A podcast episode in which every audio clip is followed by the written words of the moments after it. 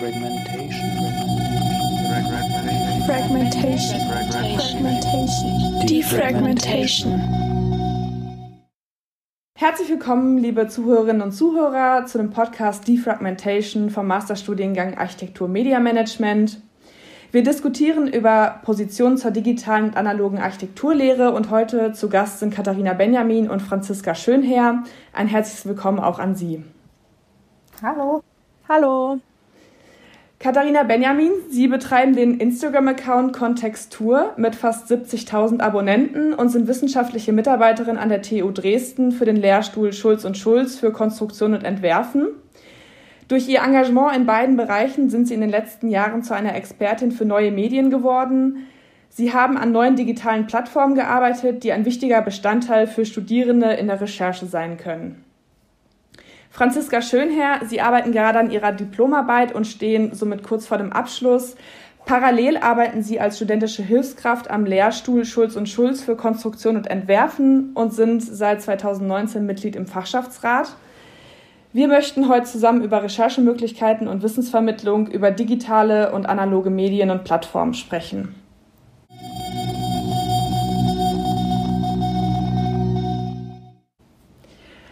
In ihrer Tätigkeit an der TU Dresden haben sie Katharina Benjamin mit den Professoren Ansgar und Benedikt Schulz das Konzept des Flipped Classroom auf die Architekturlehre übertragen. Können Sie für unsere Zuhörerinnen und Zuhörer den Begriff kurz und knapp erklären? Ähm, ja klar, also Flipped Classroom oder Inverted Classroom bezieht sich auf die ähm, gängige Lehre, dass man, ähm, also normalerweise gehe ich in die Vorlesung oder halt ins Klassenzimmer, kriege Inhalte vermittelt und werde dann im Nachgang alleine, äh, soll ich dann nacharbeiten und mir ähm, das richtig äh, zu Gemüte führen und das verstehen. Äh, flipped oder inverted heißt, man dreht diesen Prozess um. Das heißt, es wird ähm, die Wissensvermittlung wird vorangestellt durch ähm, in unserem Fall jetzt ähm, kurze Videos oder auch ähm, das äh, könnten auch PDFs sein oder aber gerade die digitale Lehre bietet sich davon an. Und danach ähm, hat man die Chance, ähm, mit Fragen sozusagen in den Klassenraum oder in den Hörsaal zu kommen. Und ähm, der Lehrer, die Lehrerin, die Professorin, der Professor ähm, begleitet sozusagen ähm, diese Phase des ähm, die, ähm, das Festsetzen des Gelernten. Äh, Sie haben es gerade schon erwähnt, Sie haben ein Projekt unter diesem Konzept entwickelt, und zwar das Projekt Hashtag Bauko für alle äh, mit fast über 100 Lehrvideos. Wir haben folgenden Slogan ähm, zu dem Projekt im Internet gefunden. Das Projekt Hashtag Bauko für alle denkt den Einstieg in die Baukonstruktion neu, einfach, effektiv und überall verfügbar. Da haben wir uns jetzt gefragt, das klingt schon sehr verlockend. Darf das Studium als höchster Bildungsgrad einfach sein? Also ist es sozusagen maximaler, einfacher Konsum am Abend auf dem Sofa? Ähm, also es ist ja wirklich, es geht ja um einen Einstieg und gerade diese Grundlagenvermittlung ähm, sehen wir als absolut prädestiniert für dieses Format. Also an unserem Lehrstuhl ist, ähm, ist diese Grundlagenvermittlung ja auch nur Teil eines ganzen Moduls. Äh, zu diesem äh, remote äh, bereitgestellten Lehrinhalten, zu diesen vielen, äh, äh, zu den vielen Themen gehört eine ganze Übungsreihe. Äh, das heißt, ähm, es gibt Übungen unter Betreuung, die ganz eng betreut sind in einem normalerweise Präsenzformat. Gerade ist alles digital. Aber ich würde nie sagen, okay, man zieht jetzt alles in die Remote Arbeit, aber man kann gewisse Teile herauslösen und auch nochmal anders zugänglich machen. Und zum Beispiel bei mir war es so, ich habe ja in Weimar studiert, 2010 habe ich angefangen. Und ich hatte einen äh, nicht sehr ähm, interessierten Baukonstruktionsprofessor, der auch oft keine Lust hatte, wenn mal der Beamer blau oder gelbstichig war, dann hat er die Vorlesung einfach abgebrochen. Und das haben wir, wir haben jetzt ja zum Beispiel auch eine lobende Erwähnung bei Competition Online bekommen, wo das bei der, ähm, ähm, das wurde da bei der ähm, Jurybewertung auch angesprochen, dass da auch eine Gefahr drin, dass man eine Gefahr drin sieht. Aber gerade diese Grundlagenvermittlung, die man vielleicht, wo man auch mal öfter dran muss, ähm, und wir hoffen ja auch, Also wir, wir hoffen, dass es einfach mehrere Positionen auch gibt. Also in unserer Wunschvorstellung könnte man sich vielleicht auch die äh, Baukonstruktionslehre von der TU München oder der TU Braunschweig daneben legen und sagen, ach, bei dem habe ich das nicht so ganz verstanden. Ich schaue es mir jetzt nochmal da an, wie sie oder er die Gründung erklärt. Und ähm, in der normalen äh, universitären Situation ist man ja schon sehr dem ausgeliefert. Also wenn dein Professor oder deine Professorin das einfach nicht so aufbereiten kann, wie du es brauchst, dann hast du eigentlich keine andere Möglichkeit. Dann, dann musst du zu Büchern gehen. Oder in unserem Fall, wir sagen, äh, auch für Leute, die es vielleicht auffrischen wollen oder so, guck dir doch nochmal an, äh, wie das mit der Dachabdichtung ist. Und Ansgar und Benedikt Schulz haben einfach den äh, Vorteil, dass sie so viel gebaut haben, so viele Erfahrungen haben, dass sie das auch alles an ihren eigenen Projekten äh, zeigen können. Und äh, das ist wirklich äh, ziemlich wertvoll, glaube ich. Sie sprechen jetzt schon an, dass Ihr äh, Professor keine Lust hatte auf die Vorlesung. Was können Sie ähm, Professoren mitgeben? Also welches äh, Know-how muss mitgebracht werden und wie viel Aufwand ist damit verbunden, äh, ein solches Projekt umzusetzen? Ähm, da ist sehr, sehr, sehr viel Aufwand mit verbunden. Also insgesamt ähm, hat das tatsächlich jetzt zwei Jahre gedauert. Also Ansgar und Benedikt Schulz sind vor drei Jahren von der ähm, TU Dortmund an die TU Dresden sind sie gewechselt und haben da die ähm, sozusagen die Grundlagen erstes, zweites Semester äh, bekommen. Vorher in Dortmund hatten sie ähm, höhere Semester im Baukonstruktions Konstruktion unterrichtet und dann war klar, äh, man muss die Lehre ganz neu aufbauen. Und es war immer klar, okay, man guckt sich auch die ähm, man muss die Studierenden in der Zeit einfach auch abholen, wo sie sind. Also sie haben beide ähm, Kinder, die Abitur gemacht haben, wo das ja auch so ist. Man hat die Lehre aus dem Klassenzimmer, aber es gibt immer mehr Formate, wo man nach seinem, seinem eigenen Zeitplan sich auch ähm, gut aufbereitete Inhalte dazu, ähm, dazu holen kann. Und ähm, finde, davon kann es eigentlich nicht genug in der Architektur geben, weil es wirklich einfach immer wertvoll ist. Die Sache, die Baukonstruktion kann man von so vielen Seiten äh, anschauen. Da kann man verschiedene Bücher, verschiedene Ansätze zu lesen. Und deswegen haben wir uns auch ähm, dazu ähm, entschieden, das öffentlich zu stellen. Franziska Schönherr, ähm, Sie sind am Ende Ihres Architekturstudiums und mhm. ähm, haben in Ihrem Studienverlauf unterschiedliche Lehrformate kennengelernt. Wie nehmen Sie als äh, Studentin das Format des Flipped Classroom wahr? Mhm, also ich würde sagen, das ist schon sehr fortschreitend und äh, also ich selbst, sage ich mal, als studentische Hilfskraft äh, kann das natürlich aus einem anderen Blickwinkel so die, so die Inhalte sehen, ein bisschen den Background auch sehen, aber ich würde sagen, als Student ist es sehr, sehr hilfreich. Also ich hatte das selbst nicht. Ich habe Baukonstruktion mit einem anderen äh, Lehrstuhl und einem anderen äh, Professor noch gehabt. Das heißt, wir hatten jemanden, ähnlich wie jetzt äh, Frau Benjamin äh, erzählt hat, dass äh, jemand oder ein Professor, der keine Lust hatte auf, sage ich mal, viel äh, viel Arbeit investieren und dementsprechend, ja, finde ich das toll, wie es gemacht wird und wie das alles auf die Beine gestellt wird und es finde auch schön, damit äh, dann irgendwie einen Teil zu haben. Inwieweit können Sie sich vorstellen, dass das Konzept auf andere Bereiche in der Architekturlehre projizierbar ist? Ich denke schon, dass es eigentlich fast jeder Lehrstuhl äh, umsetzen könnte, wenn da genug irgendwie Arbeit dahinter steckt und auch irgendwie auch die Lust dabei steckt bei dem Lehrstuhl. Aber ich denke, dass es äh, umsetzbar wäre auf jeden Fall. Katharina Benjamin, Sie sind äh, nicht nur als äh, Lehrende aktiv. Äh, ich habe eben schon erwähnt, dass Sie einen Instagram-Account haben, ähm, dem fast ähm, 70.000 Menschen folgen. Somit ist Ihr Einflussbereich ähm, groß auf Instagram. Sie stellen Publikationen, Projekte und Personen aus der Architektur vor und äh, regen zum Austausch an. Ähm, wie relevant ist Instagram für Recherchezwecke? Ähm, auch da die Recherche auf dieser Plattform eher zufällig als systematisch ähm, funktioniert.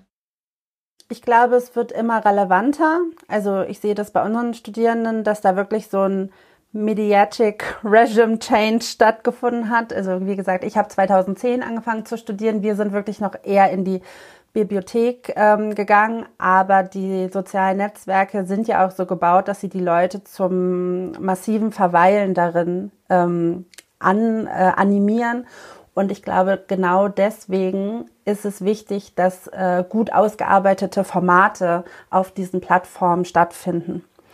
Ähm, und ähm, ja, also die gerade mit der Reichweite, ich habe damit ja angefangen, als ich noch selbst im Studium war. Wir wollten einfach so eine, wir, das war wirklich so das Ziel. Wir wollten eine eigene Stimme entwickeln, weil wir uns nicht so repräsentiert gefunden gesehen haben im, im deutschen Architekturdiskurs, wo stark danach geschaut wird, wer hat schon was gemacht, was hast du gebaut, darfst du dich äußern. Und ähm, ja, also ich finde, Instagram muss man auch kritisch sehen, aber es hat eine Wahnsinn, ein wahnsinniges Vernetzungspotenzial. Man kann auch, also gerade ähm, die Inhalte Nachhaltigkeit, Holzbau, äh, gewisse Visualisierungstechniken, das wird so schnell darüber verbreitet. Aber es ist wichtig, dass einfach, äh, ich meine, das sieht man auch bei den öffentlich-rechtlichen oder so, die gehen wirklich mit ihren Formaten in diese Netzwerke rein, damit ähm, ja, damit einfach ähm, genau äh, gut ausgearbeitete Sachen da auch für die für die jungen Leute, die jungen Studierenden da sind und ähm, das war auch genau genau die Idee. Also wir haben natürlich diese für unsere Studierenden, die wir betreuen, die ähm, die Vorlesungsreihe haben, die äh, e formatives E-Assessment haben, die ähm, für die wir einen Podcast machen, die in Seminargruppen betreut werden, haben wir das auch alles auf unserer Lernplattform, der sächsischen Lernplattform. Aber einfach dieses frei verfügbare, dass man sagt, oh, ich bin gerade in der Bahn oder ich sitze gerade auf der Couch und das ist jetzt so aufgearbeitet, ich kann es bei Instagram anklicken und dass man das auch in die Räume kriegt, die normalerweise jetzt nicht der Wissensgewinnung ähm, ähm, zugerechnet werden, das war einfach immer ein Ziel, ja. Ähm, bietet denn Instagram ähm, an dieser Flut von Bildern die nötige Qualität für gute Recherche? Was halt gut ist, man kann den Architekten und Architektinnen direkt folgen.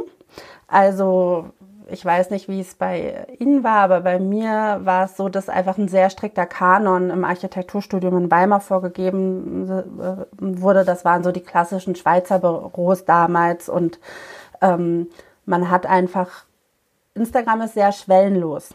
Und auch junge Büros, die jetzt vielleicht noch keine Publikation haben, die noch kein, nicht die Tausende von Euro für eine Webseite haben, haben da die Chance, ihre Arbeiten äh, zu präsentieren.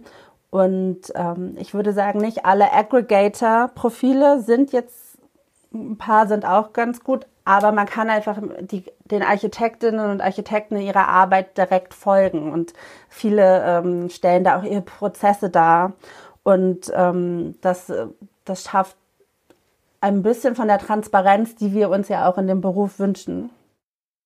Ähm, Franziska Schönherr, in unserem äh, Vorgespräch haben Sie mir erzählt, dass Sie in Ihrem Studium die Bibliothek häufig genutzt haben. Ähm, welche Wege nutzen Sie derzeit? Einerseits für Recherchezwecke und andererseits als Inspirationsquelle für Ihre Diplomarbeit? Mm, das ist richtig. Also ich würde sagen, im ersten Semester habe ich wirklich nur die Bibliothek genutzt. Und jetzt gibt es eigentlich die Möglichkeit bei uns über unsere Bibliothek, über die Website, ähm, auch Bücher online einzusehen. Das ist ganz gut.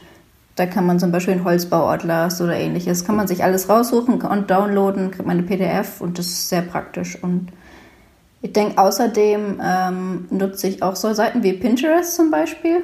Das ist auch sehr breit gefächert und auch ja sehr prominent aber auch natürlich verschiedene Architekten, mit denen man irgendwie dann schon Bezüge hat und auch Referenzen suchen. Also eigentlich wirklich ist es nur digital aktuell. Und äh, wie sehen Sie die digitalen Medien in Ihrer Recherchearbeit äh, in Quantität und Qualität gegenüber jetzt der klassischen Bibliothek, die Sie früher oft genutzt haben? Hm, ich würde sagen, da muss man stark unterscheiden zwischen qualitativ guten Referenzen und eher weniger guten. Und äh, Natürlich gibt es quantitativ Mengen an Referenzen, aber da muss man wirklich unterscheiden, was qualitativ gut ist. Also da ist das Problem wirklich dann die, die, die Auslese, würde ich mal sagen. Da muss man halt schauen, dann was zutreffend ist. Welche Rolle spielen für Sie noch gängige Fachzeitschriften und Fachbücher ähm, gegenüber dem Internet? Ich glaube, na, das ist schwer, das ist schwer zu sagen, weil zum Teil Kommt immer auf den Entwurf drauf an, aber ich würde sagen, dass es schon noch eine Rolle spielt. Die, es wird geringer leider, weil du meist auch sozusagen die ganzen äh, Zeitschriften online findest. Und das ist das Problem, weil man hat dann nicht wirklich so eine Zeitschrift mehr in der Hand. Also wirklich dieses Fassbare, was ich eigentlich ganz schön finde, dass man das irgendwann noch hat und sich wirklich dann mal ein Buch in die Hand nimmt und sich dort die Details vielleicht raussucht. Also es ist ein ganz anderes Learning. Ähm, aber ja, es, es, nimmt leider ab, dass äh, die, genau die Fachzeitschriften wirklich dann nicht mehr so oft in, äh, ja, in gedruckter Version benutzt werden. Katharina Benjamin, was kann von Online-Plattformen wie Instagram auf die Hochschullehre übertragen werden? Also was können wir für die Lehre daraus ableiten? Die schwellenlose Benutzung.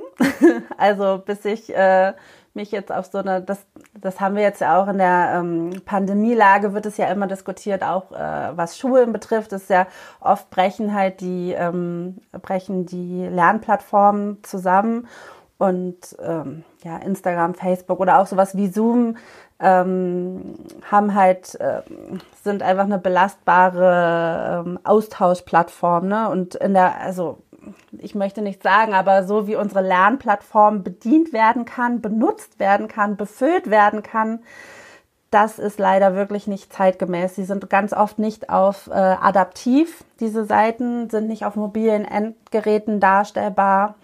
Und ähm, ja, man muss einfach in diesen Zeiten einfach an gute Lehrinhalte rankommen und nochmal vorher zu den Referenzen. Also ich glaube, das nimmt einem niemand ab. Ob Buch, Webseite, Zeitschrift, Instagram-Account. Man muss sich mit dem, was man sieht, intensiv auseinandersetzen. Ich glaube, es ist gar nicht das Problem, was man auf diesen Instagram-Plattformen sieht oder so, sondern das Problem, wie man es benutzt, dass man dieses Swipe, Swipe, Swipe, weiter, weiter. Also, dass es einfach so als Bilderflut an einem vorbeiläuft man aber nicht intensiv ähm, sich damit beschäftigt. Und man findet sich, glaube ich, mittlerweile auch oft wieder, dass man so durch Bücher geht. Ah, Bild, Bild, Bild.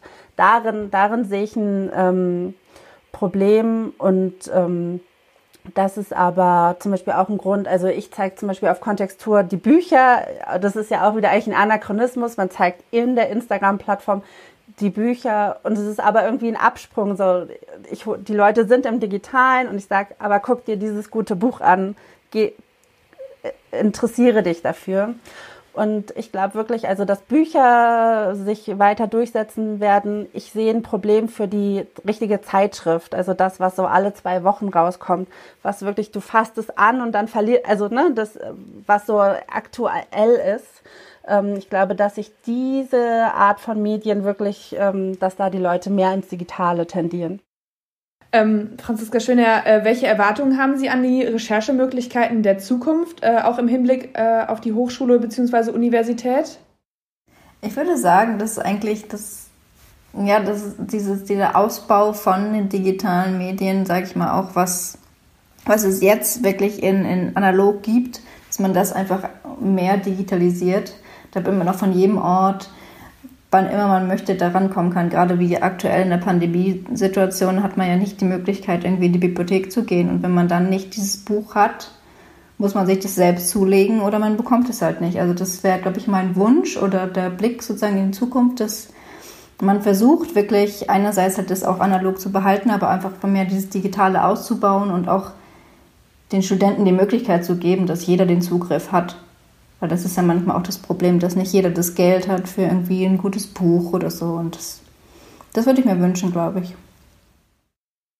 Und äh, Katharina Benjamin, äh, wie lässt sich das Modell digitale Wissensvermittlung zukünftig weiterdenken? Ähm, also ähm, wie ist es äh, möglich, sich zukünftig noch mehr aus der Masse an Informationen im Internet ähm, ja, herauszustechen? Naja, wie ich das eingangs schon erwähnte, mit wirklich gut ausgearbeiteten, ähm, auf die Nutzungsgewohnheit abgestimmten Formaten. Also vielleicht nochmal was zu unserem Inverted Flipped Classroom ähm, Modell. Wir haben diese 90 Minuten Vorlesung. Das kann man, also das ist ja auch das, was alle berichten. Man kann in so einem Format nicht sagen, okay, ich knall euch jetzt ein 90-minütiges Video dahin, weil das wird nicht äh, funktionieren. Man muss es, man muss es verständlicher machen. Man muss es mehr, mehr runterbrechen. Und ich finde es eigentlich interessant, dass die Leute immer sagen, ja, ist das nicht eine Gefahr, dass die Qualität der Lehre sinkt? Weil ich muss ganz ehrlich sagen, ich hatte echt eine Menge schlechte Vorlesungen in meinem Leben. Und es liegt ja auch daran, dass die Professoren das irgendwann haben die das das zehnte Mal gehalten und sind einfach selber schon so ein bisschen uh, davon. Und deswegen finde ich es gut. Also ich würde nie sagen, man muss komplett ins Digitale gehen. Nein, aber man muss, kann Räume freilegen, indem man gewisse Inhalte in so ein wiederkehrendes digitales Format zieht, damit man die Studierenden noch besser in eins zu eins betreuen kann oder noch in kleineren Gruppen. Da muss es einen Gegenpol gegen geben. Ist schon eine Weiterentwicklung von diesem Projekt geplant? Also äh, gibt es da schon nächste Schritte, ähm, die es irgendwie noch weiterbringen, das Projekt? Ähm, genau, also in diesem ähm, Semester haben wir noch ein formatives E-Assessment hinzugefügt, also für unsere Studierenden. Das sind ähm, genau so kleine ähm, Lernstandsüberprüfungen, Tests im, im Selbststudium mit Hot Topic Questions und so. Ähm, dann haben wir einen Podcast und wir machen auch immer so eine formative Evaluation nach jedem, nach jeder Vorlesung.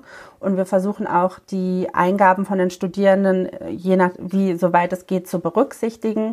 Jetzt gab es zum Beispiel Rückmeldungen, dass die Leute sich noch mehr, ähm, also mehr Schrift noch ähm, innerhalb der Videos wünschen. Und wir sind dabei, eine englische Variante ähm, anzugehen was aber auch einfach einen großen, äh, was ein großer Aufwand äh, bedeutet. Ähm, zum Abschluss ähm, habe ich noch äh, eine Frage an Sie und zwar ähm, können Sie eine Frage formulieren, die für Sie noch offen ist äh, und die beantwortet werden müsste, damit Lehre zukunftsfähiger wird. Gerne Katharina Benjamin zuerst. Ähm, genau, also das sehen wir jetzt auch an unserem Projekt. Wir wünschen uns halt wirklich, äh, dass andere ihre Lehre auch öffnen und man die Lehren untereinander sich kom kommunizieren lässt. Was wir gerade sehen, ist, sind, dass oft die anderen Universitäten ihren Studierenden unsere ähm, äh, unsere Filme zur Verfügung stellen, PDFs machen und so. Aber also darin sehe ich halt wirklich, es darf nicht sein, wenn einmal jemand sowas zur Verfügung gestellt hat, dass es dann einfach kopiert wird oder, sondern es geht darum, dass man verschiedene, ähm, also dass man im digitalen Raum auch offen über Architekturlehre diskutieren kann, sie vergleichen kann, sich aus einem großen Pool was rausholen kann. Also das würde ich mir wünschen. Mhm. Können Sie das als Frage formulieren? Wie kann Architekturlehre vielfältig, transparent und für alle Interessierten in Zukunft zugänglich sein? Franziska? Ich bin in die ähnliche Richtung gegangen, aber ich glaube, ich würde mir wünschen jetzt nicht, dass es jetzt so explizit an diesem einen Lehrstuhl so als Beispiel genommen wird. Aber ähm, ich glaube, der Wunsch, dass man einfach, dass auch jeder, der an einer Architekturfakultät in jeglicher Stadt irgendwie lehrt, darüber nachdenkt, äh, wie man Architekturlehre gut und auch verständlich äh, jedem Studenten beibringen könnte. Also dass es dann nicht nur wirklich nur über analog geht, sondern auch wirklich digital und es ja, versucht einfach, so dass jeder an dieses Medium kommen kann und auch äh, jeder das verständlich dann halt auch ähm, rüberbringen kann. Also jetzt nicht nur jetzt in Deutsch oder in Englisch, aber dass es wirklich dann einfacher wird und nicht, dass man sich das wirklich alles noch selbst erlernen muss. Also dass man wirklich in so einem Learning Prozess dann wirklich während des Semesters und wirklich, das, wirklich während der digitalen Lehre dann auch genau was mitnimmt. Also die Frage, mh, hm, ja, wie kann eigentlich Architekturlehre oder Architektur ähm, in jeglicher, in jeglichem Bereich dem Studenten wirklich gut und einfach digital äh, nahegebracht werden? Vielen Dank, das macht neugierig und wir sind gespannt, ob diese Fragen in Zukunft beantwortet werden. Vielen Dank für Ihre Expertise zum heutigen Thema.